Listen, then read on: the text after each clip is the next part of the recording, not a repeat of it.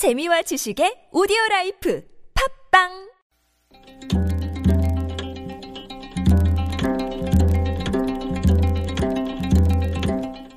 한문학자 장유승의 길에서 만난 고전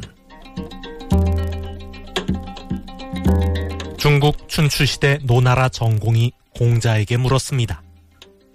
군주는 어떻게 신하를 부려야 하며 신하는 어떻게 군주를 섬겨야 합니까? 공자가 대답했습니다.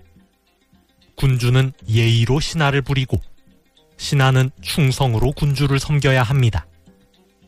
논어 8일편에 나오는 이야기입니다. 아랫사람을 부릴 때는 예의를 지키고 윗사람을 섬길 때는 충성을 다해야 한다는 말입니다.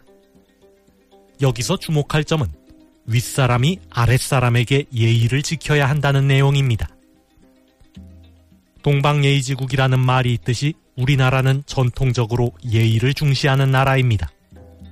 그런데 윗사람에 대한 예의는 굉장히 중시하는 반면 아랫사람에 대한 예의는 소홀히 여기는 경향이 있습니다. 예의를 아랫사람이 지켜야 하는 덕목이라고 생각하기 때문입니다.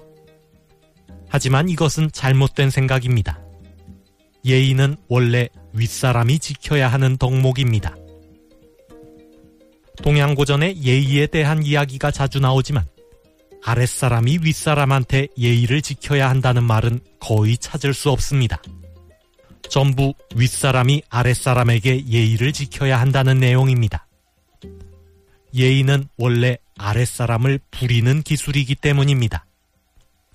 윗사람이 아랫사람에게 예의를 지키면 아랫사람은 윗사람을 위해 충성을 다하는 법입니다. 최근 3년간 운전기사 12명을 교체한 재벌 3세가 기소 의견으로 검찰에 송치되었습니다. 폭언과 폭력을 일삼고 근로기준법을 위반한 혐의입니다. 신임 검사에게 폭언과 폭력을 행사하여 사살로 내몬 부장검사 역시 해임될 위기에 처했습니다. 모두 아랫사람에 대한 기본적인 예의가 부족한 소치입니다.